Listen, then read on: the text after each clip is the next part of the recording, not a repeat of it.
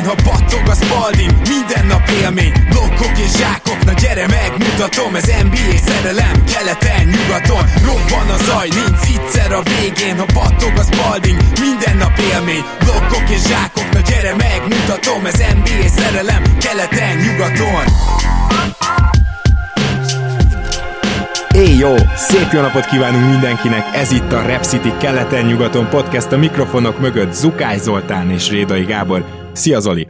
Szia Gábor, sziasztok, örülök, hogy itt lehetek. Először is ne feledkezzetek meg arról, hogy ugye a szeptemberben él egy akciónk a Rep City-vel közösen, ugye a repcity.hu a New Era termékekre van ez az akció, New Era K1, vagyis keleten-nyugaton ez a promókód, illetve a Patreonok akik támogatnak minket, azok már kaptak elviekben egy másik promókódot, amivel meg 15% a New Era termékekre a kedvezmény. Úgyhogy ezt a lehetőséget ne adjátok figyelmen kívül. Most viszont az első csapatunk következik, amelyet ma kitárgyalunk, és ez egy olyan gárda, amiről azt gondoltuk Zolival, hogy hát talán a legesleg végén, utoljára, már szinte a szezon startnál, vagy addig kell majd ezt tolni, de nem, mert hogy a Brooklyn Netsnél Kevin Durant végül, ugye, ahogy az előző adásban is beszéltünk róla, bejelentette azt, hogy oké, okay, rendben, kibékültünk, megpróbáljuk közösen.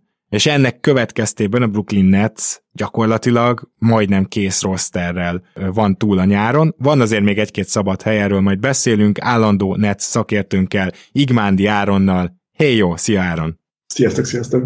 Szia Áron, és én is üdvözöllek, köszönöm, hogy elfogadtad a meghívást. Nagyon furcsa lesz elkezdeni ezt a nyarat a Brooklynnál azzal, hogy mégiscsak az első impresszió, ami érhetett titeket, az az, hogy Durant cserét kért, és még aznap elcseréltetek egy pikket Royson Illért, szóval hogy, nem, tudom, hogy, nem tudom, hogy ennél a startnál pontosan mi állt a fejedben, Áron, én nagyon kíváncsi vagyok.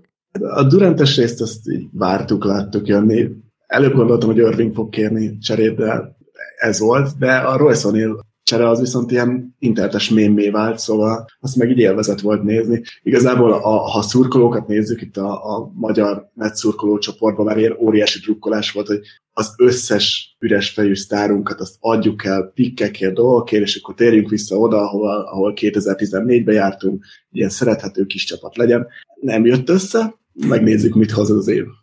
Igen, igen, igen, ugye most már mindig a szemedre fogom vetni azt a mondatodat, hogy limuzinban sírni, ez szerintem most már megy. Már tapasztaltunk van benne, sőt, sőt, én most már, most már azt kell, hogy mondjam, hogy oda és visszafelé is tudok sírni a repülőn is, szóval minden lesz. ez óriási. Érdekes lehet az, és Zoli, szerinted ez hogy történhetett, hogy vajon a vezetőség az első pillanatoktól kezdve számított arra, hogy Durantet lehetetlen lesz elcserélni? Csak azért kérdezem, mert egyébként közben TJ Warrent igazolták, meg ugye volt ez a bizonyos Royce O'Neal a mai napig nem értem, hogy miért kellett pikket adni egy tavaly hatalmasat zuhanó, egyébként persze jó 3 játékosért, de teljesen olyan volt az egész Nets nyara, mintha egyébként végig azzal számoltak volna, hogy Durant és Irving is marad. Szerintem azzal mindenképpen számoltak, meg az, én azt gondolom, hogy jó kiinduló pont is, hogy szarér ugye nem fogják őket odaadni, illetve ugye Durantról beszélünk most, ami teljes mértékben megértek, ugye négy évre van szerződése, lehet, hogy egy picit túlértékelték Kédi jelenlegi értékét, de itt lehet, hogy inkább a piac, ami fontosabb szempont, ugye, hogy, hogy az olyan, amilyen nem csak most, de ugye már az elmúlt években, és az is nyilvánvalóan szűk keresztmetszet volt nekik, hogy ők egy nagyon komoly játékost is akartak visszavenni, aki, aki azonnal tudja úgymond őket segíteni, és azt szerintem egy pillanatig sem merült fel bennük, hogy teljesen lemennének kutyába újra, pedig lehet egyébként, hogy, hogyha ez, ez a terv, vagy ha nem is terv, de legalábbis történésekre egy, egy ilyen végkifejlet, egy reakció ott lett volna, akkor lehet, hogy megtörténik a csere, és, és akkor könnyebb úgymond elindulni, mert akkor nincs az a, az a fő játékos, az a fő piece, amit ők várnak vissza, amit hát jelen pillanatban nagyon nehéz megkapni, tehát kédiért, független attól, hogy top 15-ös oltám játékos, és hogy még lehet két-három elit éve, egyszerűen nem úgy néz ki most a piac, hogy, hogy kaphatsz érte egy nagyon-nagyon jó játékost, egy fiatal feltörekvő osztályjátékost. Igen, én ezzel kapcsolatban szeretnék is egy kis teóriával előállni, de mindenek előtt azt szögezzük le, hogy gyakorlatilag a Harden trade-nél ment el az esélye annak azzal, hogy a Netsz szépen odaodogatta minden pikkét, mint hogyha nem tudom, alma lett volna és árulja a piacon. Gyakorlatilag ezzel a cserével szállt el annak az esélye, hogy a Netsz újra tudjon tankolni És ilyen szempontból ugye sokkal nagyobb szívás volt a Durant trade, vagy a Durant egyáltalán cserekérelem. Most a másik része, amit mondtál, gyakorlatilag megfogalmazhatjuk azt, hogy Durant túl jó játékos, hogy elcseréljék. Mert jelen pillanatban, főleg ugye Danny Ainge cseréi, most már ugye többes számba mondhatjuk, de már a Gobert csere is annyira feltupírozta a piacot, hogy teljesen megértem, hogy a csapatok nem akartak mindent odaadni Durantért, meg olyan játékosokat, akik nélkül hiába jön Durant, nem lesznek előrébb. Itt az a helyzet, hogy ha Durant 25 éves lenne, akkor lehet, hogy lett volna olyan, aki azt mondja, hogy még egy-két rossz év is belefér, de aztán utána majd ilyen meg olyan csapatom lesz, de így, hogy Durantel az életkora miatt egyből és azonnal contending csapatot szeretnél építeni, így viszont nem leszel hajlandó odaadni a legjobbadat, de lehet több csapat is volt, amíg másik legjobbet se volt hajlandó, tehát ugye olyan hírek is kijöttek, hogy a végén már a New Orleans is azt mondta, hogy hát Ingramet sem, tehát hogy Ingramről sem lehet szó, nem hogy Zionról. Ezek azt mutatják nekem, hogy Durant jelen pillanatban túl jó játékos, hogy el lehessen cserélni, és szerintem ez az, amit megértett Durant, már csak azért is, mert szerintem ő igencsak jó játékosnak tartja magát. Mennyire érzett hasonlónak a helyzetet Áron, vagy mi az, amit ti Brooklyn drukkelek hallottatok, esetleg olvastatok, amit mi esetleg nem? Alapvetően szerintem a gondolatotok az, az jó abba, azon a síkon, hogy tényleg túl jó játékos, hogy bárhova el lehessen igazolni hip-hop, van egy sérülés története, ami miatt nem felvállalható. Szerintem ez a kevésbé, kevésbé izgalmas rész. Én inkább szájra koncentrálnék ebbe az egészbe, mert hogy Duránnek sikerült megzsarolnia azt az egyetlen egy embert az NBA-ben, talán még a, a másik az Kuben, akit meg így pénzügyileg nem tudsz megzsarolni. Szóval Aha. innentől kezdve, ha megfordítjuk a dolgot, az, hogy lemenjen a Nets kutyába, azt szerintem sose volt terv, viszont az simán benne van, hogy Cáj fölhívja az összes tulajdonos, hogy srácok, itt van ez a Kevin Durant téma, 44 milliót keres évente, ha mindenki bedob egy milliót egy, egy közös kalapba, akkor itt a lehetőségünk, hogy a player empowerment érát lezárjuk egy és mindörökre, és három évig fejenként egy millióból ültetjük Durantet, élő szerződése van, nem adunk neki játékot, innentől kezdve a játékosok megtanulják, hogy amikor szerződést írnak alá, akkor annak kötelezettségei vannak. És Durant nem tudna ebbe a pillanatban semmit csinálni, ha ezt így bemondanák a, a tulajdonosok, és mennyivel szórakoztatóbb teória ez, mint az, hogy nem lehet eladni Durantet. Uh-huh. Lehet, hogy mind a kettőben van igazság.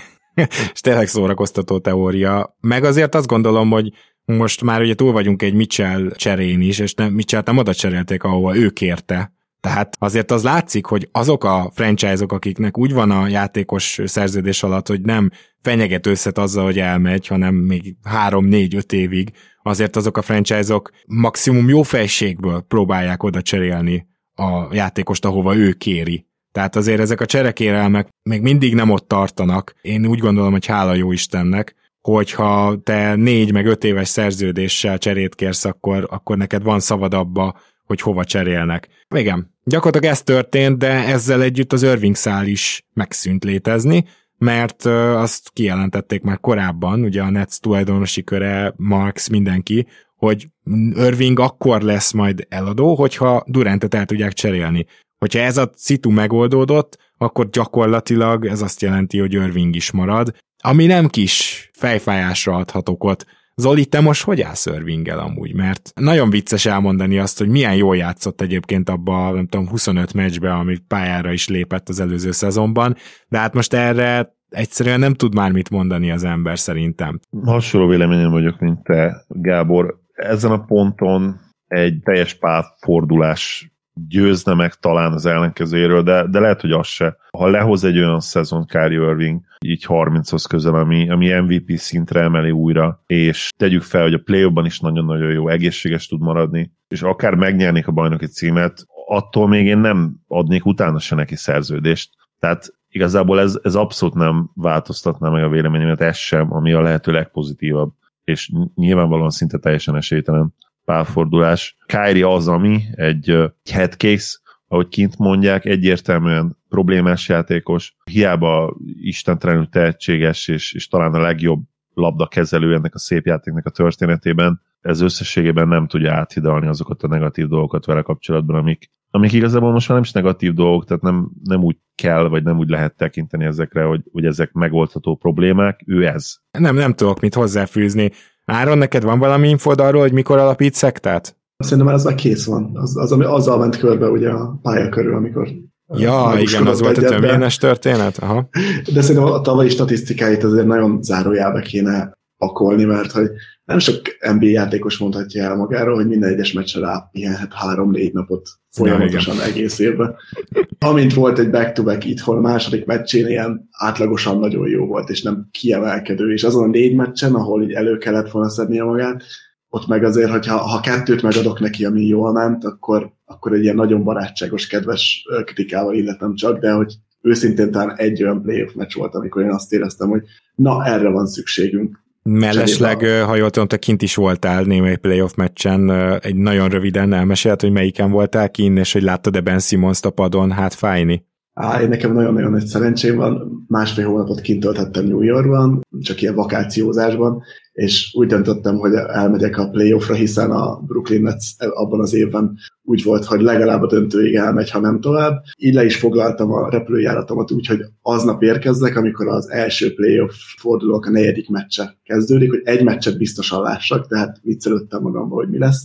Hát sikerült az első napomon megnézni az egy darab playoff meccset, amit lehetett. Izgalmas, nagyon érdekes volt nézni, nulla csapatjáték, óriási tehetséges, nulla edzői stáb, nem tudom, fantasztikus volt. Sokan mondták, hogy ez volt az a playoff, a legszorosabb söprés ever, ezt így tudom támogatni, de aki ott volt azokon a playoff meccseken, az látta, hogy ez a csapat miért nem működik, és ez nyilvánvalóan kohéziós problémák. El, először is a legszorosabb söprés ever, az kérdés nélkül a San Antonio Spurs Memphis Grizzlies konferencia döntő 4-0 volt ahol Jó, két igen, hosszabbításos igen. meccsel vezetjük talán dupla hosszabbítást, tehát kezdjük itt, de másodszor.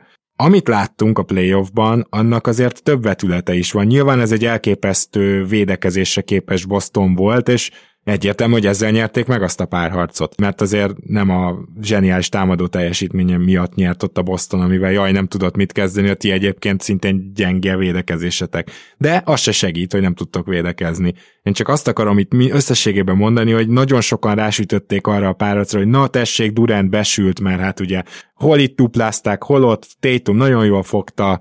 Én ezt egyáltalán nem láttam így. Irvingnél már sokkal aggasztóbb volt az, hogy ő egyáltalán nem tudott előrépni, de én nem láttam azt, hogy Durant nagyon besült volna, hanem azt láttam, hogy egy ilyen egyszemélyes hadsereg lett, azzá tette a Celtics, és így még Durant sem tud párharcot nyerni. Szóval az a helyzet, hogy itt valamilyen csapatjátéknak muszáj lesz kialakulnia, és meg akarom kérdezni, Zoli, először talán már egyszer-kétszer emlegettük, de téged, mert te sokkal türelmesebb vagy a fiatal egyzőkkel, hogy szerinted Nes alkalmas erre? Mert nekem minden eddigi jel azt sugja, hogy nem. Szerintem még korai Nesnél kihirdetni ezt az ítéletet, de az eddigi jelek inkább arra utalnak, hogy, hogy lehet, hogy neki is kellene majd segédedzőként eltölteni pár évet, hogyha tényleg nagyon-nagyon komolyan szeretné ezt az edzői pályafutást. Én egyébként Steve Nashből soha nem néztem ki, soha nem láttam benne azt, a, azt az edző, edző legenda jelöltet. Nem is gondolom, hogy nagyon motivált volt végig. Nyilvánvalóan most azért már motivált, de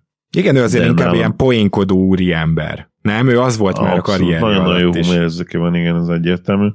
Még, még várni kell vele kapcsolatban, neki kell kristályosodni, hogy ő milyen edző is lehet, és én amellett is érvelnék egyébként, hogy borzasztó nehéz egy ilyen csapattal kezdeni edzői pályafutásodat. Tehát nem ez szokott lenni a természetes evolúció egy edzőnek, hanem így szép lassan lépegetsz felfele a, a ranglétrán. Borzasztó nehéz lehet szupersztárok között bajnoki cím elvárásokkal megkezdeni. Ne, nem is természetes, én azt mondanám. Kédire visszatérve azért ez egy kifejezetten gyenge sorozat volt neki. A saját standardjai szerint nem igazán tudott hatékony lenni. Egy dologban volt nagyon-nagyon jó, és ebben tudta hozni stabilan magát. A korábbi egyébként sokszor legendás rájátszásbeli teljesítményéhez hasonlóan a büntető kiharcolás. Minden más szempontból azért gyengébb volt. Nem tudott úgy befejezni, se középtávolról, se triplából, ahogy ő általában szokott. A jumperje az egy picit picit kérdéles volt. Nyilván ebben az is benne volt, hogy nagyon-nagyon jól védekezték le. Hát igen. Szóval, hát hogy, hogy nem gondolod azt, hogy kicsit már úgy gondoljuk Durantra, hogy jaj, de automatikus, hogy ő bárkiről tud dobni, de ha mindig valakiről dobnia kell, és nincs egy félüres helyzete sem, akkor azért nem biztos, hogy el lehet várni a végtelenség azt, hogy ő ilyen hatékony maradjon. Az extra hatékonyságot nem lehet elvárni, de, de az, hogy ő 38%-kal dob egy párharcba, az, az nonsens. Tehát hmm. ilyen ilyen szerintem soha nem volt. Talán a, a legelső párharcában, még az OKC-ben, ahol ugye hat meccsen kikaptak, a legelső playoffján ott dobott rossz, de hát akkor 21 éves volt. Azóta meg se közelítette ezt a szintet szerintem egyik párharcban sem. Én. Meg, megvédeném egy kicsit Durantet, mert hogy most már lassan, lassan a 20-as szám felé megyek az, hogy hány NBA meccset láttam élőben. Playoffból ez volt az első, de gyerekek, az a védekezés, amit ott kapott, én olyat még nem láttam, hogy ebből az embertől lepattintásnál állandóan, szóval, hogy ha pattintott, akkor az biztos volt, hogy elvették tőle a labdát, és az összes jumperénél ott voltak az arcán. Meg kell dicsérnem ezt a boston és főleg Tatumot. Ami védekezést ott kapott Durant, egyszer, egyszer egy életben látsz ilyet. Az csodálatos volt. De ezt azért Pedig a másik oldalra szurkoltam. Bocs, de ezt azért tehette meg a Boston, mert tudta, hogy Durantet kell csak megfogni. Azért, ja, mert mert itt Kyrie Irving sem ahogy nem lép elő, hogy akkor ő átveszi a terheket a pontszerzésben, és tudjuk, hogy playmakingben nem tud előlépni, de azért mégiscsak idegesítő valahol, hogy ő irányító, legalábbis az lehet a Nesdukkereknek, bár mert nyilván már azért nagy újdonság ez nem lehetett. És akkor azt a kérdést tenném fel hozzád, Áron, hogy ki fogja ezt megoldani Ben Simmons visszatérésében, és a valószínűleg Brown posztján négyesben mutatott playmakingében bízol, vagy abba, hogy Nash jobban összerakja a csapatjátékot? Mi az, ami miatt ez a csapat esetleg összekattanhat a következő szezonra, vagy TJ Warren feltámad halottaiból is ismét 40 pontokat ereget, amikor mondjuk Durant kihagy egy meccset, vagy, vagy, vagy mi történhet itt? Ugye Markif Morris jött még, csak hogy felsoroljuk, mert mégis és nagyjából ennyi volt az összes igazolásotok. Markif Morrisban hiszek. Aha, Ez a rövid válasz. Hossz, hosszabb válasz az szerintem ott van a megoldás, hogy az, hogy elvittük onnan Hardent, az ott azért ad egy kis helyet arra, hogy kicsit kreatívabban működjön ez a rendszer, és én azt mondom, hogy egy Seth Curry Mills párosból az egyiknek mindig fönn kell lennie, ha csak Ben simmons nem történik valami, és játsza végig az idényt, amiben annyira nem bízok, de hogy, hogy a Curry Mills páros képes arra, hogy mozgasson egy csapatot rendesen, gyakorlatilag két nagyon-nagyon ilyen agilis, befutós, elzáró centerrel fölállunk, és akkor lesz hely a többieknek alkotni, de hogy ebből egy ilyen csodálatos csapatjáték legyen, ezt idén se várja senki, mert nem lesz. Jósolható, Zoli, ez a csapat bármennyire? Mert gondoljunk már bele, hogy ezek a srácok majd bemennek az öltözőbe, és ez Durantre is vonatkozik, mondhatjuk, hogy miatta érezheti mindenki egy valóság sok elős közepén magát, de ugyanakkor ő biztos, hogy nem így fogja föl, sőt, a nyilatkozatai alapján ő inkább áldozati szerepben látja magát, tehát gyakorlatilag ennek folyamányaként mindenki úgy fogja érezni, hogy ő áldozat, tehát Ben Simmonsról ezt tudjuk, hogy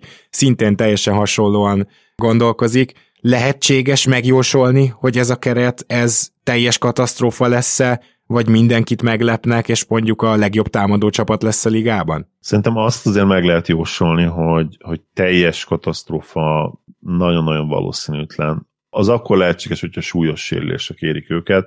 Ennyi talenttel egyszerűen a legrosszabb esetőség szerintem a play-in teteje, mint amit tavaly elértek gyakorlatilag. Ez még akkor is igaz lenne, hogyha Simons hátsérüléseiről kiderül, hogy súlyosabbak a, a gondoltnál. Összességében én nem látom ennek az esélyét. Ugye azt tudjuk, hogy, hogy a teljes tank lemenni kutyába az nem opció, ugye értető okokból, és hogyha ha ezt leveszik az asztalról, akkor onnantól kezdve marad az, hogy meg kell oldaniuk ezeket a problémákat, és ha nagyobb távlatokban gondolkodunk egyébként, a rövid távú bajnoki címre így a legnagyobb az esélyük, hogy, hogy mindenki együtt marad, független attól, hogy borzasztó a kémia, vagy jelen pillanatban lehet, hogy borzasztónak se lehetne nevezni, hanem egyszerűen nincsen csapatkémia, és valahogy meg kéne teremteni először. De összességében mindig így van a legnagyobb esélyük ezekkel a nevekkel, hogy valahogy összeáll, és, és valahogy odaérnek a, a konferencia döntőbe, döntőbe esetleg lehetőségük is. Nyilvánvalóan nem rájuk fogunk fogadni, mert nem emlékszünk olyan esetre, és nyilvánvalóan nem véletlenül nem emlékszünk olyan esetre, hogy, egy csapat borzasztó kémiával tudott volna nyerni, ahol, ahol tudjuk, hogy a játékosok nem is vagy egy játékosok egy része nem is feltétlenül szeret egymással játszani. Én, én, én, én oda várom őket legalább, hogy egy ilyen 40, Hát ilyen 44 győzelem, 45 győzelem az a minimum szerintem. Hát az, az tényleg a minimum, igen. Tehát ennél talán még egy picit följebb is merészkednék. Én most jelen pillanatban azt mondanám, hogy olyan 5 hetedik helyre várom őket, de elmondom, hogy miért, mert hogyha ezen a csapatnál valami csoda folytán minden bekattanna, és ne is, hogy is mondjam, csak szintet lépne, akkor meg sokkal-sokkal feljebb várnánk őket, de hát hogy lehet ennél a Gárdánál ebből kiindulni? Hogy indulunk ki abból egyáltalán, hogy a Durant, Irving, Simons hármas lejátszik mondjuk száz meccset hárman akár összesen? Mert még ebben se vagyok biztos. Nyilván nagyon alacsony számot mondtam, hogy három játékos játszom már le száz meccset, de nagyon meglepődne bárki, ha ez nem történne meg? Hogyha Irving megint kitalálna valami őrült hülyeséget? Szerintem senki egy pillanatig nem lepődne meg, és értem például azt is, hogy Bruce Brown-t azért engedték el, mert arra a szerepre érkezett Simons, ettől függetlenül Nekem sír a szívem Bruce Brownért, és majd Áron erre mindenképp reflektálj. Még egy dologért sír a szívem, mit keres még ott Petty Mills? Valahogy meg kellett volna tőle szabadulni, Cam Thomas már ezerrel réges-régen nyomni kéne, Értem, hogy Nicholas Claxton miért hosszabbították meg, de Nicholas Claxton büntetőzése egyedül elbukott egy meccset a playoffban. Én már réges-rég tolnám egyébként itt meg Dayron Sharpot, csak úgy erre szerintem talán némi esély lesz is. Amúgy nem annyira szimpatikusak alapból a mozgásaik sem. A TJ Warren szerződés tetszik nagyon. Tehát az, hogy Warren ilyen alacsony áron megpróbálni egy évre, nyilván ha nagyon jó lesz, akkor nem tudod majd megtartani ennek ez az ára, de én Warrent mindig is kedveltem, és ez az egyetlen, ami igazán tetszik ebbe az off-seasonbe, de egyébként úgy nem igazán látom azt, hogy ez a csapat, ez ténylegesen összeállhat, és nem ütne be havonta valami szarság. Áron? Hát Claxtonnak az utolsó playoff meccses mennyi volt? 7-1? 11 per 1, vagy valami 11 ilyesmi, Annak úgy örültem. Mármint egy nagyjából a harmadik playoff meccs után lehetett látni, hogy ezt a boston ez a Brooklyn nem fogja megverni. Utána, hogy az a center, aki következő évben szerződést fog kapni, csinál egy ilyen betlit az utolsó meccsen, az szerintem egy olyan 3,5-4 millió Ba került évenként, aha. Igen, igen. Szóval én, én tapsoltam, nem tudom, hogy én tapsoltam. Nagyon szeretem Claxton, szerintem tök jó játékos. Tavaly előtt 50%-kal büntizett, tavaly 60-nal, szóval egy 10%-ot ugrott. Jó, ez a meccs nem sikerül, de hogy így lehet látni, hogy fejlődik a srác, levágta a haját, szóval jövőre már látni is fog. Ezt a részét én nagyon szeretem. Mondjátok ezt a kémiát, szerintem a kémia az két dologból áll össze, ugye az egymással való viszony, ami nyilván közepesen oké okay most, vagy nem, és a másik pedig az a motiváció, és hogyha a motivációt nézitek, és így elkezditek a legjobb játékost, hogy lefelé menni, kinek milyen motivációja van, gyakorlatilag minden egyes játékosnak van egy olyan óriási cél a, a feje fölött, hogy bizonyítson, hogy én még azt is mondanám, hogy lehet, hogy az úgy, úgy rendben lesz. És hogy nem csapatjáték, hanem egy ilyen grit and grind, igazi brooklyni uh, flasteres csapatból egy nagyon jó eredmény jön ki, csak azért, mert Durant és Irving ha most nem fogja bizonyítani, ők már nem mennek. Ha ők már maguk nem fognak csapatot elvinni gyűrűig. Ha most nem bizonyítanak, akkor innentől kezdve egy jó nagy zárójel lesz a mindkettőjüknek a karrierjén. Abszolút. Ben Simmons, Utolsó esély. Ben Simmons ugyanez, nyilván szerintem Kevin Durantnek komolyabb hát problémái vannak jelenleg a, a Brooklynban, a, ugye a, a gerinc hiány az, az mindig komolyabb, mint egy kis sérülés, de ezen kívül szerintem meg fogja oldani és játszani fog, most már egy teljes munkát végez Hát, neki menni fog. Joe Harris nyilván bizonyítani akar, hogy megérdemli azt a pénzt, ami tavaly az első komolyabb sérülése miatt nem tudott bebizonyítani. Roy Sonia, mondtátok, hogy tavaly Bentley, ugyanez TJ Warren, ugyanazok a sztorik jönnek elő, emberek, akiket lesajnáltunk, és most itt az ideje, hogy bizonyítsanak. Ha csak a felének bejön, akkor ez egy nagyon jó csapat lesz. Lesz egy sztori, amire a legvégén rákérdezek, de gyorsan értékeljünk meg, próbáljunk meg tippelni, mert hogy legszívesebben úgy tippelnék, hogy Zoli mondtad azt a 44-45-öt, hogy azt mondanám, hogy 44 kötőjel 58. De hát így azért nem lehet tippelni, ennyire nem lehetünk beszélni. Ezt én is vállalom. Én Jó, erre az off season mondjuk egy 40, 44 és 65 között itt az lehet, még jobb. az még jobb, igen. Én erre az off-seasonre adok egyelőre egy kettest, megmondtam, hogy miért, de mondom, Warren... Mi lett volna az ötös? Ez egy nagyon jó kérdés. Nem tudom, hogy lehetett volna-e ötös, de lehet, hogy egy Irving cserével, de alapból Simons helyzet, jó, mondjuk kétharmad, Szerintem az O'Neal igazolás ha is... picit itt segítetek, Brown elengedését azt nem érti senki se, tehát ne Persze. szakírók sem értik, szóval ott már azért egy picit leúszhatunk. Hát az, hogy, hogy Warrenen kívül egyik érkezőbe se látom azt sem Morrisban, sem a lecsúszásban lévő Royce O'Nealban. Nick Claxton szerződés hosszabbítása én nekem nem annyira begyere, Patty mills kellett volna valamit csinálni, de nem mondom végig még egyszer. Szerintem itt a Kevin Durant szágát legalább sikerült jól lezárni, úgy olyan szempontból, amit Zoli mondott, hogy most ebben a két évben van azért relatíve nagy esély arra, hogy, hogy itt bajnokcsapat legyen. Kétharmad az osztályzatom, és most arra tippelek, hogy ez egy olyan 49 győzelmes csapat lesz, és ez annyira hasraütés. Lehetne itt bármi, de hát valamit azért szeretnék bemondani. Zoli? Nekem hármas az osztályzatom, a Warren igazolást azért kifejezetten tökös húzásnak érzem. Nyilván a, a piac és, és Warren sérülései is diktálták azt, hogy, hogy ez hogy fog kinézni, de rövid távon ugye nagyon-nagyon jól bejöhet, a Nets nem is akar más, csak rövid távon ebből ki, kiszedni, kihúzni valamit. Claxton szerződés is szerintem rendben van a piacon. Most ennyit ér egy ilyen játékos, aki, aki ugye egyáltalán nem tud triplázni és dobni. Remélhetőleg tud ezen dolgozni, még nagyon-nagyon fiatal. Összességében nekem a Simons csere, és még ide kell egy picit visszamenni, az, az egy olyan csere volt tényleg, és erről beszéltünk is, hogy win-win, vagy lose-lose is lehet, vagy akármilyen kombinációja. És nekem, mint fit, Ben Simmons még mindig nagyon-nagyon tetszik ebbe a csapatba, és emiatt lehet, hogy nem annyira igazságos, kicsit ugye korábbi dolog, meg ugye a TJ Warren, Warren igazolás, meg az is szerintem egy tökös húzás, hogy O'Neillért adtak egy első köröst, hát ha itt újra kivirágzik, én ezért egy hármast adok, mert a legpozitívabb végkimenetel, végkifejlet azért az, az lehet pozitív ezeknél uh-huh. a kiegészítő embereknél. Adom, és, és a számszerű tipp az pedig 52 győzelem. Jó, kérünk egy osztályzatot és egy számszerű tippet Áron, és utána pedig tudod, mit mondjál nekem? Hogy te tudtad követni azt, hogy Kessler Edwards az végül nálatok köt ki? Mert nekem ez egy hatalmas sztoria volt a nyárnak, hogy őt azt hiszem más csapattól, le, tehát lehozták már más csapatban, hogy ő two szerződést kap, és akkor utána mondta a Brooklyn, hogy nem, nem, nem, nem, de ahogy is leigazoljuk, menjetek a picsába, bocsánat.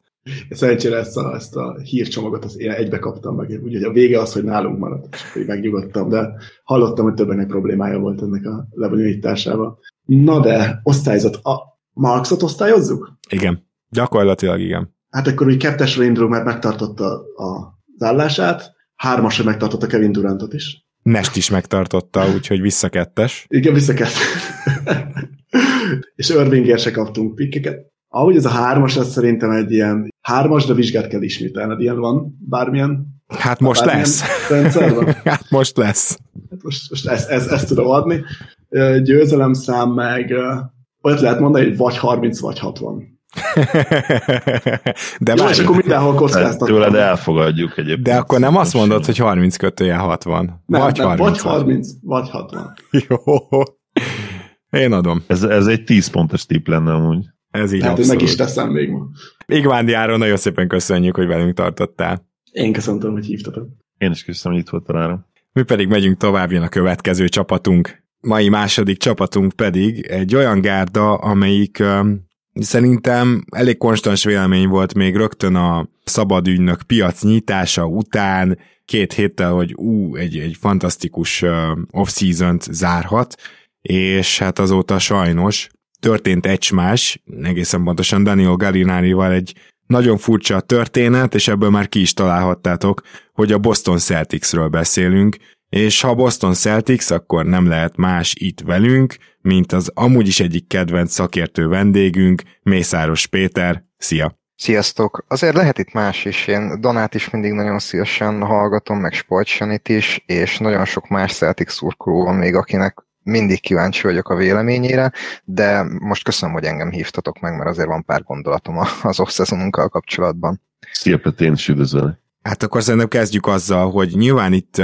eljutottatok egy döntőig, Celtics drukkerek úgy érzem, hogy nagyon reálisan látták azt, hogy ez a döntős teljesítmény, ez emögött van egy komoly védekezés, és van némi szerencse is. Tehát nyilvánvaló, hogy a Bucks elleni szériában Middleton sérülését, vagy a, a Butler és Lowry sérüléseket a Miami szériában nem lehet feltétlenül elsikálni azzal, hogy amúgy is tovább jutottunk volna, de ugyanakkor mégis megérdemelten jutottatok a döntőbe, talán így tudnám összefoglalni, és ez nem is a saját gondolataim, bár egyetértek velük, hanem úgy érzem, hogy, hogy egyáltalán nem voltak homerek ebben a Celtics drukkerek, ugye benne vagyok a csoportban, és azért látták azt, hogy, hogy igen, kellett egy kis szerencse, de odaértetek, és az nagyon érdekes volt, hogy ott aztán talán azt hiszem, hogy mi 4-3 Golden State-et tippeltünk, de mi is nagyon gondolkoztunk, a legtöbben, a legtöbb szakíró a Boston-t tartotta esélyesnek, és ugye jól is kezdtetek, kettő-egy lett, aztán utána gyakorlatilag eldőlt a párharc, amikor már senki nem tudott semmit módosítani, ott kiderült, hogy a Golden State a jobb csapat, és nyilván ennek vannak tanulságai. És a, a fő tanulság, ehhez sem kellett, nem tudom, újra megfejteni, meg feltalálni a kosárlabdát, az a playmaking hiánya volt, ami ennek a csapatnak támadásban a gyenge pontja, és én azt hiszem, hogy Bostonban Brad Stevensék levonták a következtetéseket, tehát amikor majd ezt az off kitárgyaljuk, akkor szerintem arra a következtetésre juthatunk mi is, hogy hát igen, azért ők is átgondolták, hogy mi hiányzott ebből a csapatból. Van erre bármilyen infód esetleg, Peti, hogy volt-e egy ilyen irányultság, vagy egyszerűen csak kellett egy irányító például Brogdon személyében?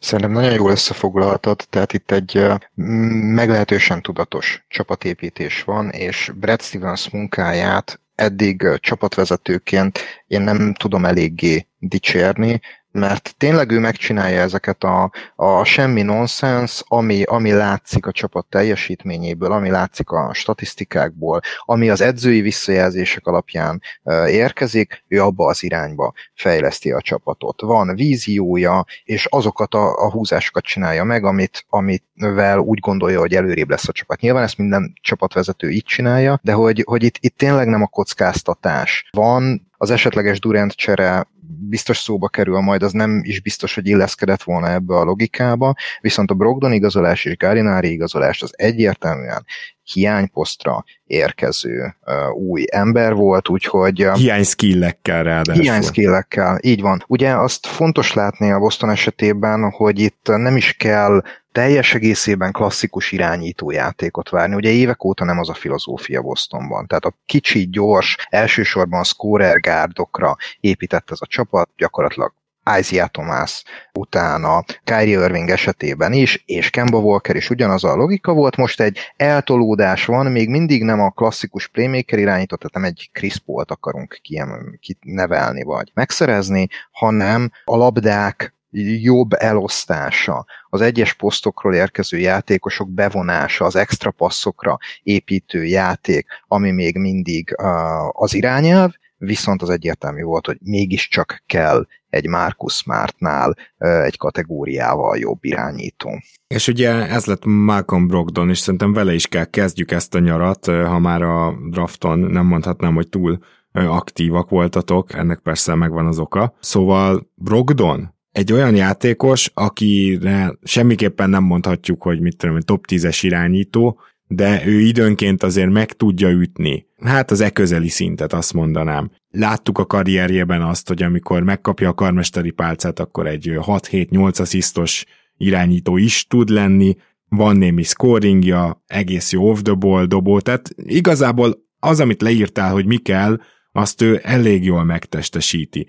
Ő ettől függetlenül az is nyilvánvaló, hogy ő nem véletlenül elérhető. Ő azért elérhető, mert elképesztően sérülékeny. És ennyi kockázatot viszont úgy érzem, hogy meg kellett hozni a Celticsnek, mert olyan képességű játékost, aki egyből be is illeszthető a Celtics rendszerébe, nem, nem hiszem, hogy talált volna, nem hiszem, hogy lett volna elérhető a piacon, ha csak nem gondolunk most a 35 éves Mike Conley-ra, akit abban a pillanatban talán még nem is volt egyértelmű, hogy elérhető lesz, szóval összességében Zoli, te egyetértesz azzal, hogy nagyjából a lehető legtöbbet kihozta ezen a poszton a, a dolgokból a Celtics, és nyilván belevéve azt is, hogy csak egy first és azt a Nesmith-t kellett feladni, aki hát nem igazán tudott hozzárakni itt a harmadik éve során sem, sem az alapszakaszban, a rájátszásban meg még annyira sem. Én azt gondolom, hogy ez objektív igazság, tehát mik a tények, nem adott fel a Celtics komoly draft értéket, draft vásárlóerőt, ugye egy darab ment, és nem adtak fel gyakorlatilag rotációs játékos, tehát innentől kezdve az ellenértéket is beleszámítva, ami nyilvánvalóan nagyon-nagyon fontos ebben az egyenletben. ki kell jelentenünk, hogy ez egy ilyen moderate risk, high reward történet volt, tehát valamennyi kockázat van nyilván, mert, mert investáltál két játékosba, akit rotációba szánsz, de nem adtál fel olyan extra sok mindent, igazából fogalmazhatnánk úgy is, hogy szinte semmit. Csapatrendszerben pedig Brogdon, hogyha egészséges tökéletesen beleélik. Lesz már ugye képes több poszton játszani, mégiscsak azért dobóhátvédként kicsit alul, alul méretezett. Brogdon gyakorlatilag prototipikus dobóhátvéd magassággal rendelkezik, ugye ez a 195-196 centivel, vagy legalábbis nagyon közel hozzá. Az a jó még Brogdonban, hogy tud labdával és labda nélkül is játszani, ami, ami tökéletes, és pontosan ez kell a Brown Smart Térum trió mellé, mögé, és ami még szinten tetszik ez ebben a dinamikában, hogy, hogy White tényleg úgymond megragadhatja két kézzel ezt a, ezt a szuper hatodik ember szerepet jövőre, és szerintem akár elvárás is lehet felé, hogy, hogy nyerje meg az év hatodik embere címet. Hmm, ezt azért nem akarom kommentálni a legutolsót, mert nekem van egy-két ilyen elég durván jó jelöltem, de mindenképpen White lesz az egyik, aki szerintem már a szezon előtt is esélyes erre. Na most akkor Brogdont hogy képzeljük el a Celticsben szerinted, Peti? Mert én úgy képzelem el, hogy azért itt Brogdonnak igenis a kezébe fogják adni a labdát, még úgy is, hogy akkor Brown és Tatum usage százaléka csak egy kicsivel is, de visszább megy, és Smarté pedig egyértelműen visszább megy. Már csak azért is gondolom ezt, mert a rájátszásba jöttek elő leginkább a problémák a támadással. Ugye ne felejtsük el, hogy a Boston miután ott februárban elkezdett feltámadni, támadásban is a liga elitjébe tartozott abba a két hónapba, ami kicsit fluk volt, tehát nyilván ez nem ilyen jó támadó csapat, és most sem feltétlenül várnám mondjuk a top 5-be az alapszakasz tekintve. Csak azt akarom mondani, hogy fontos lesz a Bostonnak megnézni azt, hogy Brogdon mit tud, hogyha nála van a labda, akkor hogy működik a csapat, hogy ő mennyivel jobban tudja esetleg a többieket mozgatni, magának és másnak helyzetet kialakítani, mert a rájátszásban kell egy ilyen fegyver. Igazából azért igazolták, úgyhogy én szerintem talán meglepő lehet, de akár Tétum kezében is kevesebbet lesz miatta a labda. Te mit gondolsz, Peti? Valószínűleg most meg foglak lepni titeket, de a Celtics beatwritereknél az most a konszenzus, hogy Malcolm Brogdon lesz a hatodik ember. Uh-huh. A kezdő nem változik, tehát marad a Smart és a két magasos felállás. A hatodik ember szerepet kapja meg Brogdon, így mennek az edzőtáborba, és White ilyen szuper fregoli ember, aki akár a kezdőbe, akár bizonyos meccseken hatodik emberként, akár kisebb szerepben lavírozgathat el a szezon szezon során, és talán ez a White szerep ez kicsit rá is mutat arra, hogy mit nyert igazából a Celtics ezzel a cserével, hogy vannak lefektetett alapposztok, viszont teljesen matchup függő tud az lenni, már az alapszakaszban is, és a playoffban is, hogy ki lesz a záró line Tehát a meccsek végén, mikor, melyik gátra, milyen line van szükség, ez egyáltalán nincsen kőbevésve. Hát ez, ez lehet... Horford, bocsáss meg, Horford életkorából kiindulva egyébként a meccsek elején sem lesz, szóval biztos vagyok benne, hogy őt rengeteget pihentetik majd. Nem lepődnék meg, ha Brogdon legalább 30 meccset kezdene még úgy is, hogy esetleg nem ez az eredeti terv. Így van, ezt szerintem szerintem jelenleg megjósolhatatlan, mert tényleg ezt kell látni, hogy itt egy eh, nagyon erős variabilitás van ezek között a játékosok között. Tehát gondoljatok bele, Smart, White és Brogdon, ez a három gyakorlatilag, hogyha távolról nézzük, nagyon-nagyon hasonló játékosok. Védekezni tudó, ha nem is feltétlenül magasságban, de szélességben, izomtömegben, Smart esetében felfelé is váltható, tehát kettesnek is tekinthető gárdjátékosok, akik hát nyilván most nem látszott, hogy egy Steph curry is mennyire meg tudnak fogni, de szerintem őt is elég jó akkordában tudták tartani a döntőben, akkor is, hogy egy vesztes döntő volt. Viszont jobb játékos nem nagyon van erre a ligában, mint ez a három, úgyhogy ők eléggé cserélhetőek lesznek egymással. Tényleg ilyen nüansznyi különbségeket, a, az apró taktikai húzások nagyon szépen kijöhetnek így közöttük. Meg kell még annyit kérdezzek tőled, hogy Peyton Pritchard szerinted a rájátszásban, hogyha mindenki egészséges, akkor most nem lenne része a rotációnak? Neki most meg kell küzdeni a helyiért. Ez egyértelmű. Innen is látjuk meg a hírekben, és ezt olvasom, hogy Pritchard szerepe háttérbe fog szorulni, és neki egy komoly edzőtábor teljesítmény kell, és az alapszakaszban is megtalálni azt a scoring plug szerepet, tehát hogy tényleg amikor beállítják, akkor be tudja dobni azt a két-három triplát, és ezt bármikor tudja reprodukálni, mert csak így lehet szerepe ebben a csapatban. Ez fejlődnie kell. A tavalyi alapszakasza nem sikerült úgy. A playoff teljesítmény az szerintem vegyes volt, voltak nagyon jó pillanatai, de mégsem tudott elég konzisztens lenni. Neki most nagyon keményen kell dolgozni az edzőtáborban, hogy tényleg akármilyen helye legyen ebben a csapatban. Ez nem semmi.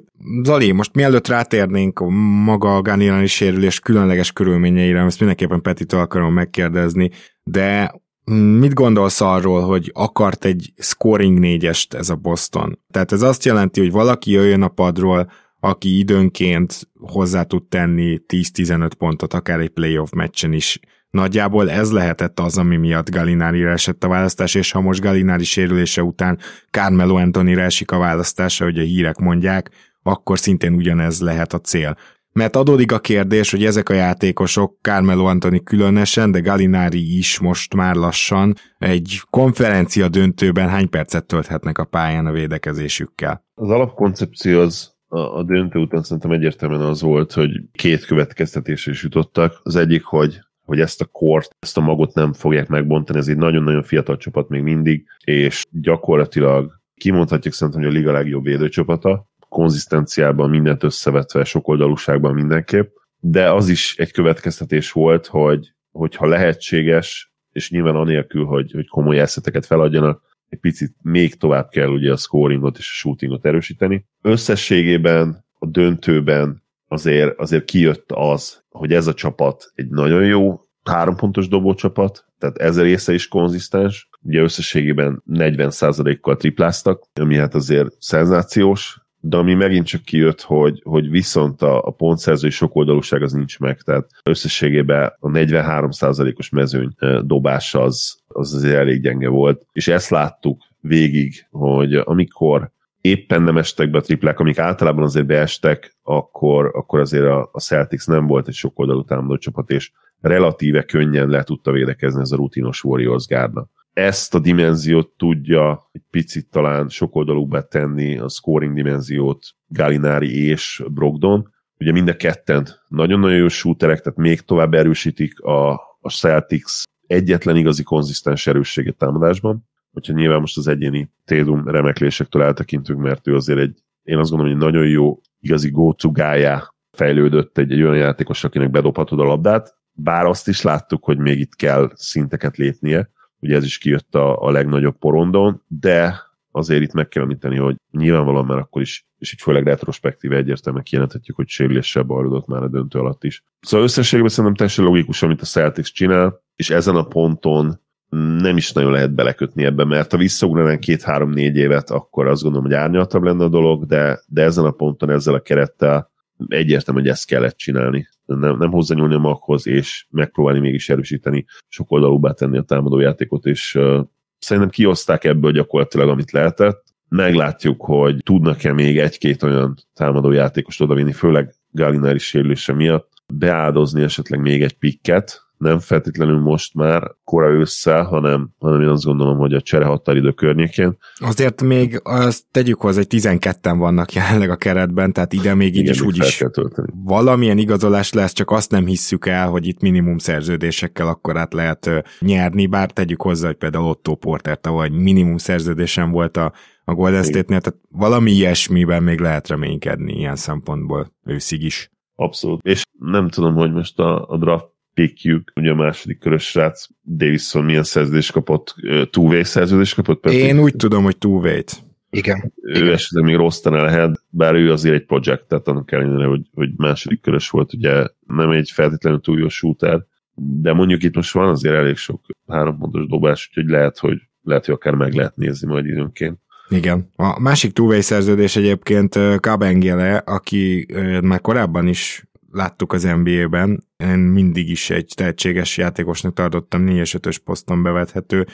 Jól mondom, Peti, hogy ő ugyanaz, aki a Clippersbe is volt két évig. Nagyon jól mondod, őt azt hiszem 2019-ben draftolta a Clippers, és gyakorlatilag már a harmadik évét sem hívták le, fogalmam sincs, hogy miért. Akkor sem nagyon jöttek erről a hírek, azóta se tudtam utána nézni, hogy mi lehetett a gond, ami miatt azt mondták, hogy köszönjük két év ebből az első körös srácból elég volt, és hát azóta ilyen journeyman ő volt, ugye sacramento cserélték, onnan kidobták, a Cavs fölvette, ők is kidobták, és akkor most mi próbálkozunk vele. A nyári ligában elég ígéretes volt, és könnyen lehet, hogy ő lesz a, a harmadik centerünk, viszont itt hadd kössek vissza Zolihoz, amit korábban mondott Gáló kapcsán, még Danny Ainge-nek volt az a projektje, hogy ebbe a keretbe szerezni egy igazi stretch magast, egy ilyen Ryan Anderson-szerű játékost. Ugye nem is, nem is feltétlenül center posztra, hanem inkább ez a alapvetően négyes, jól dobó, jól triplázó,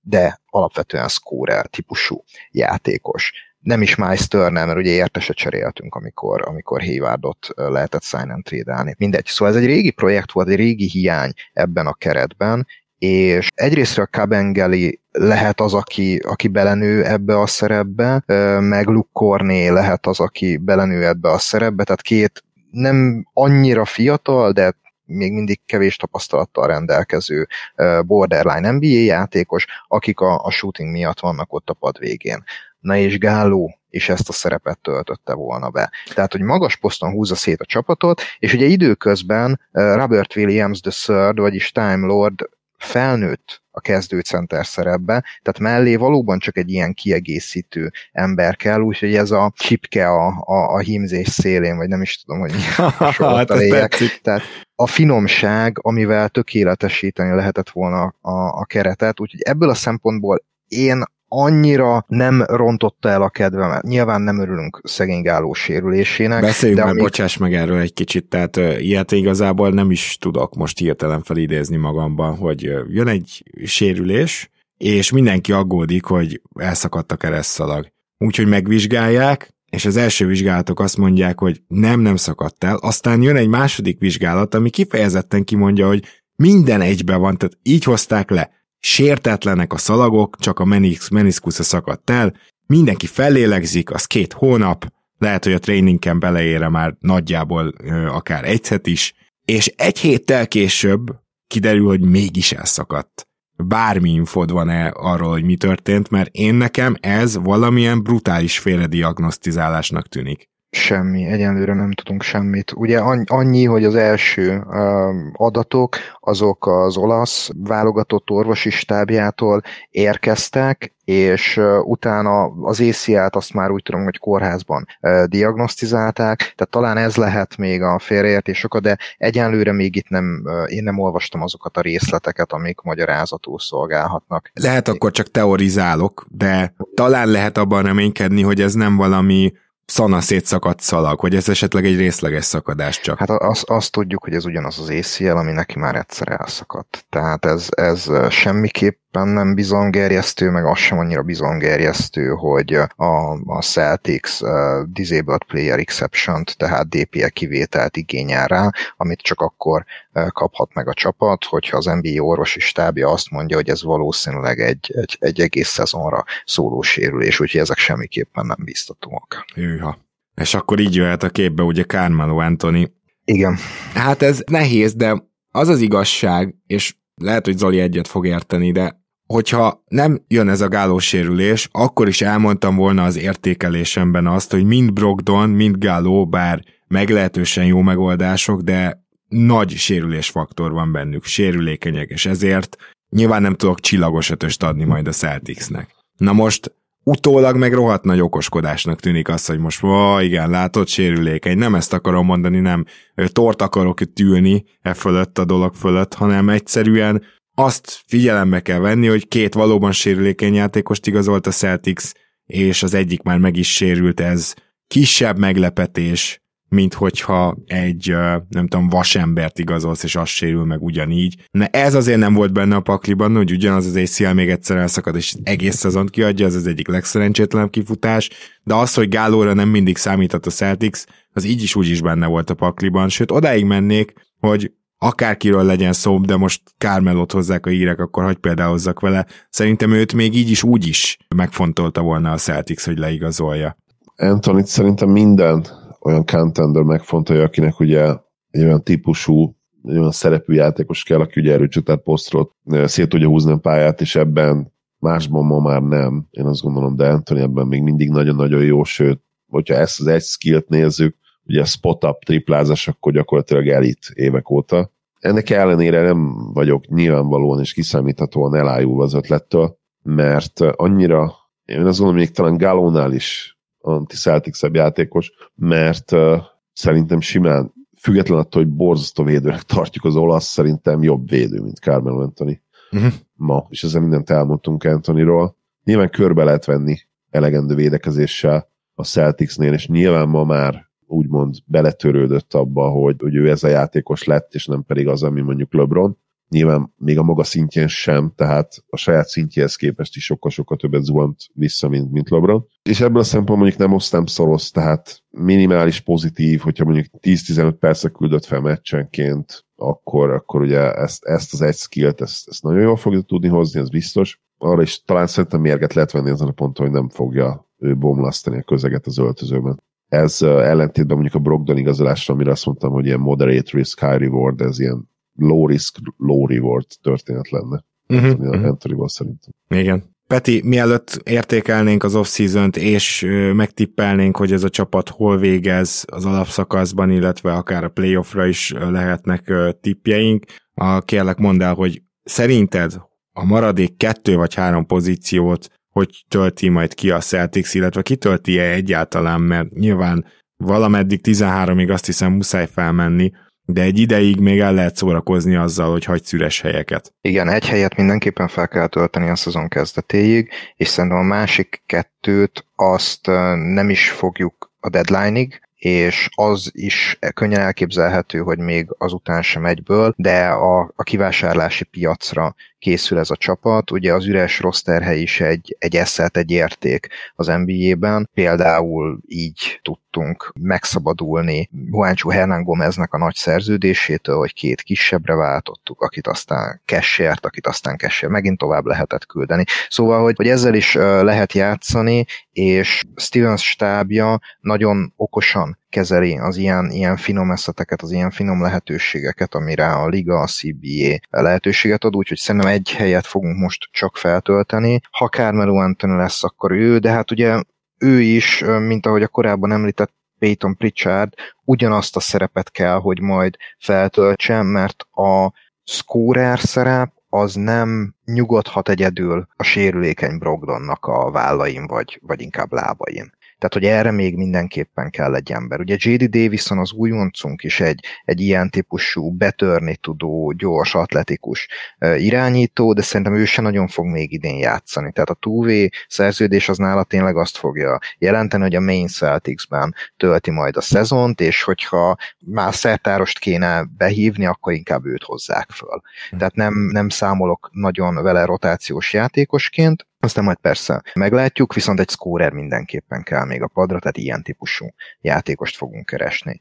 Elférne éppen egy harmadik center is, bár mindenki áradozik Luke Cornéről, akit nagyon szeretnek a csapatnál, nem biztos, hogy valaha 15 percnél többet fog játszani egy NBA meccsen, de, de egyenlőre, egyenlőre bíznak benne illetve Sam Hauser nevét érdemes még megemlíteni, aki egy, egy tavalyi, tavalyi újonc, two wing, akinek a védekezésén még van mit dolgozni, és jobb triplázónak tartják őt, mint amit a statisztikái mutatnak, tehát akár még ő is betöltheti majd ezt a szerepet. Kicsit egyébként az is van itt a háttérben, hogy Ime Judoka ő a szűk rotációban hisz, és hogyha, hogyha túl sok játékost ad a kezébe Stevens, akkor se kezd velük semmit, hanem ülni fognak a pad végén, úgyhogy kicsit, kicsit ez, a, ez a 13 fő, ez most arra szorítja, hogy azért legalább azzal a pár emberrel, aki már itt van és szerződést adtunk neki, próbálkozzunk éles meccsen is. Na Zoli, próbáld meg akkor belőni, hogy hány meccset nyerhet ez a csapat, nyilván az indoklás is, indoklásra is kíváncsiak vagyunk, hogy tovább tud-e fejlődni esetleg a, a nagypárosa a Bostonnak, vagy, vagy látsz egy további rizikófaktorokat a kitárgyaltagon kívül, és akkor utána osztályozz is, kellek. Az osztályzat az egyszerű, és hogy meg kicsit lehet nem adásban, nem előtte spoilereztem, négyest adok, szerintem ezek jó döntések voltak, nyilván nem tehetnek arról még akkor sem, hogyha valamilyen szinten kiszámítható, hogy Gálóban benne van a sérülés, de, de teljes mértékben érthető, sőt megsüvegelendő is sportszakmailag, meg egyéb szempontból is, mert ezek egyébként, ezek a srácok egyébként nagyon jó öltözői jelenlétek is lesznek. Szerintem mindenképpen tud fejlődni a Celtics még. Smart, én azt gondolom, hogy most már a peak éveit elérte, de azért ő is, mint shooter, főleg elég sok fejlődést mutatott az elmúlt években, szóval talán még egy picit előrébb tud lépni, ami a játékszervezést illeti, és ugye fizikailag még abszolút csúcson van. Térum szerintem egy kicsivel jobb lesz, elsősorban ő is ugye játékszervezésben tud, tud előrelépni, dobóként is én azt gondolom, hogy még kiegyensúlyozottabb lesz, egy, egy két-három százalékos növekedés akár a triplázásban. Brownnál is ilyen, ilyen minimális fejlődést látok, de, de ott is fejlődés, szóval összességében Time Lord, aki érdekes, nem tudom, hogy esetleg bármilyen szinten egy, egy jumper kezdetben, azt már időnként azért elvállalta, aztán onnan kellene kifele lépegetni, de lehet, hogy azért az lehetetlen elvárás tőle, hogy úgy igazán elkezdjen triplázni a következő egy-két évben. Minden esetre én 54-55 győzelmet várok, úgyhogy legyen 55 a tipp, és az szerintem elég lesz, hogy az első vagy a második keleti helyre. Bocs, hogy közbeszólok, szerintem nem is biztos, hogy Time Lord-tól el kell várnunk a triplát, mert egyszerűen van elég jó vagy legalább elfogadható triplázó a csapatban, viszont az a vertikális spacing, amit ő nyújt, vagyis hogy, hogy igazi, konstans lobveszély, az egyszerűen többet ér, mint hogyha kint állna a tripla vonalon. Ezzel teljesen egyetértek. Eszembe se jutna ezt lecserélni, úgymond egy alakuló félben lévő triplázásra. Ez igazából nem lecserélésről szól, hanem nyilván még sok oldalúbbá válni. Szerintem azt, azt nem lehet kijelenteni, hogy nincs érték a mai ligában, ha egy magas ember tud triplázni, tehát nyilván ez nem azt jelenteni, hogy meccsenként 5-6-ot dobjon rá, de, de ha, ha legalább egy pici veszélyt jelentene, ilyen 34-35 százalék, azt szerintem mindenképpen egy, egy jobb játékos eredményez összességében. Elképzelhető, csak itt a, a funkció az, ami elsősorban nála szerintem is mindig is ez lesz, ez a, ez a labveszély, meg a roll, gyakorlatilag, de kétségtelen, tehát, hogy ő egyéni szinten azért még ilyen szempontból tud fejlődni. Meg ha valamiben, akkor még a handoff játékában lehet fantázia, mert nem olyan rossz passzoló, és erre lehetne esetleg több, több figurát felírni. Igen, mondjuk tegyük hozzá, hogy valóban már sokkal inkább igaza lenne Zolinak abban, hogy a handoff játékhoz már nagyon jól jön az, hogyha tudsz triplázni vagy kintről dobni, mert ugye abból sokkal könnyebb poppolni. Na de azt akartam mondani, hogy én 56 győzelem még egészen elmerek menni, nálam ezzel második keleten a Boston, már tárgyaltuk, hogy szerintem a Philadelphia meg fogja nyerni az alapszakaszt, vagy legalábbis keletet. Ezt tegyük hozzá, hogy kelet nagy valószínűséggel most először elősebb lehet, mint nyugat. Tehát olyan mélység van, és valószínűleg az első három-négy csapat is felveszi a másik első három-négy csapattal a versenyt. Az alapszakaszban elképzelhető, hogy most először kijelenthetjük majd, hogy kelet lesz az erősebb, aztán majd meg. Én ezzel abszolút nem értek egyet, de majd ez a külön adás szerintem. Azt uh, jó, igazából most azt mondanám, hogy nem volt olyan podcast, amit meghallgattam, és erről nyilatkozott, és más nyilatkozott volna, úgyhogy ezért különösen kíváncsi vagyok az érveidre, mert pont ezt a mélységet szeretném most is kiemelni. Azért nem lesz keleten 65 győzelmes csapat meg hasonlók, mert összesen másfél csapat fog tankolni. És azért lesz több győzelem esetleg nyugaton, mert ott négy és ez egy óriási különbség lesz. Úgyhogy ezért gondolom azt, hogy teljesen helyén van a Zolinak, és nekem is az a megnyilatkozásunk, hogy 55-56 győzelemmel második lesz keleten valaki. Mert egyszerűen itt vérfürdő lesz, és könnyű ellenfél, az mondom másfél körülbelül. Úgyhogy minden egyes meccsen izzadni kell, és szerintem azért a Bostonnak vannak olyan játékosai, akit sérülésveszély ilyen-olyan okok miatt igenis kell majd pihentetni.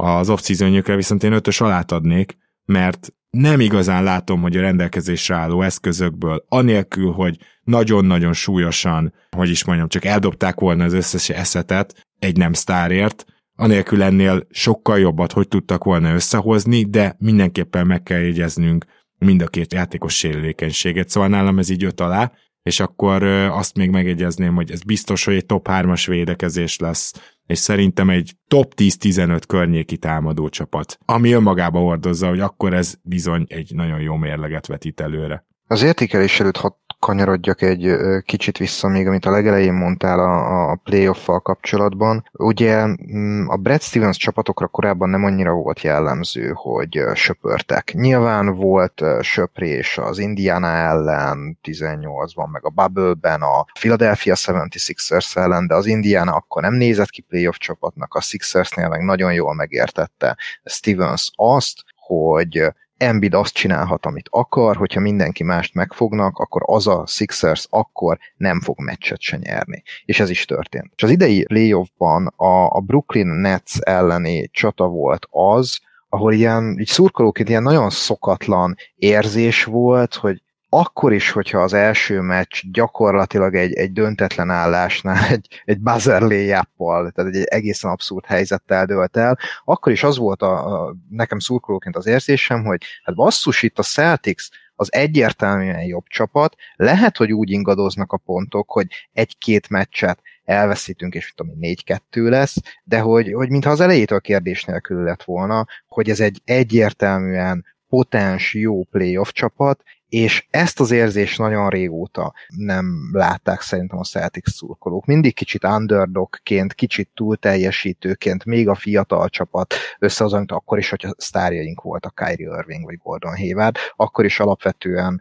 a sérülések miatt fiatal csapatokról beszéltünk a playoffban, és ez a, ez a, ez a nagy csapatérzés, ez, hogyha semmi más nem történik a playoffban, csak ez, már az egy elégedettség lett volna a szezon végig. És az, hogy átléptük az árnyékunkat, hogy végre be tudott jutni újra a döntőbe ez a csapat, az ennek volt tulajdonképpen a folyománya vagy a kifutása. Nagyon rossz volt a, a elleni negyedik meccs legvégét látni, mert abban a pillanatban látszott, hogy, hogy vége, ennyi volt ebben a csapatban, de mégis az, hogy átlépjük az árnyékunkat, az már megtörtént. Ez már egy hatalmas dolog, és ez engem nagyon nagy nyugalommal és lelkesedéssel tölt el, hogy igen, ez lehet az a szezon, hogy tényleg azt látjuk, hogy itt nem, nem egy, egy, egy Utah Jazz story körvonalazódik, hogy mindig valahol elakad, hanem egy jól azonosítható határt lépett át ez a csapat, és így mégiscsak megvan a fejlődés graduális érzete.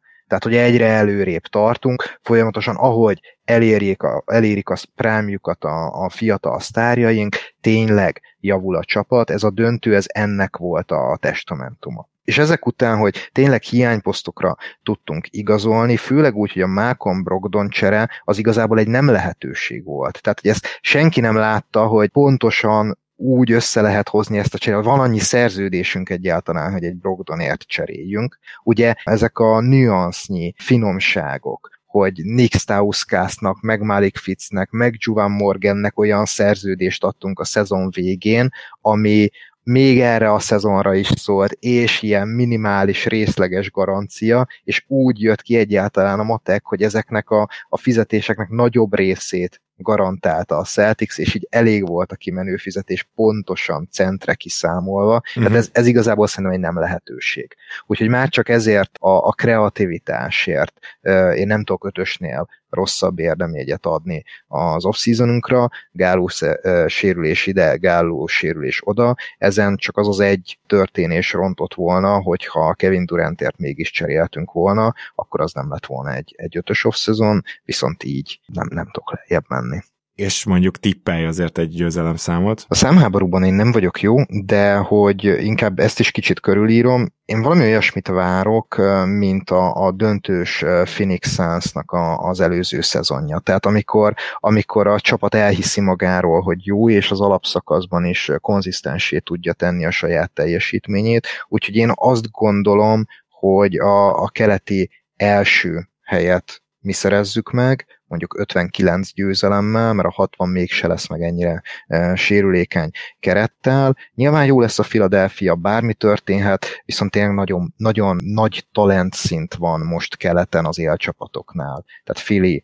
Miami, Boston, Milwaukee, ezek olyan csapatok, amik az alapszakaszban is meg fognak küzdeni egymással, könnyen lehet, hogy egy-két mérkőzés fog dönteni, és hát a playoffban is az fog nyerni, akinek szerencséje van. Mert Hát ez Könnyen lehet, igen. hogy pár nap, pár nap különbséggel más történések lesznek. Legutóbb Chris Middleton volt sérült, amit nagyon sajnáltam, mert a Celtics se tud mást megverni, csak akik kiállnak ellenük, tehát hogyha könnyen lehet, hogy Middletonnal jobb lett volna a Bucks, és tényleg sajnálom, hogy ez nem derülhetett ki, de most a Celtics nyert. Most a Miami ellen is mi nyertünk. Könnyen lehet, hogy jövőre egészen máshogy lesz. Tehát itt igazi vérfürdő lesz a top csapatok között, a playoffban lesz igazán izgalmas kelet, az alapszakaszban meg majd ahogy alakul. Viszont szerintem idén a Celtics alapszakaszban is erős lesz. Oh yeah. Van, amiben hasonlított a három vélemény, van, amiben különbözött, ez a kedvenc variációm. Mészáros Péter, nagyon szépen köszönjük, hogy itt voltál ma velünk.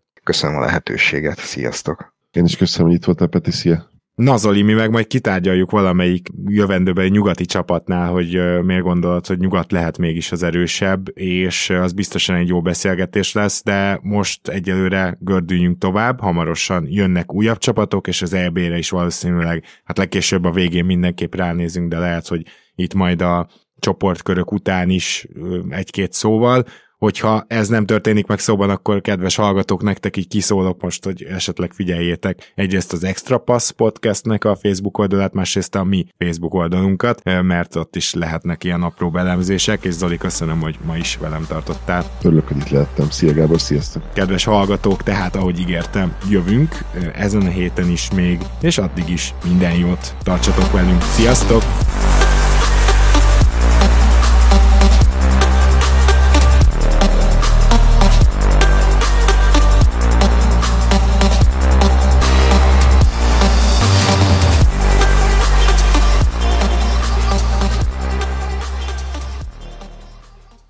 Ha más podcastekre is kíváncsi vagy, hallgassd meg a Béton műsor ajánlóját.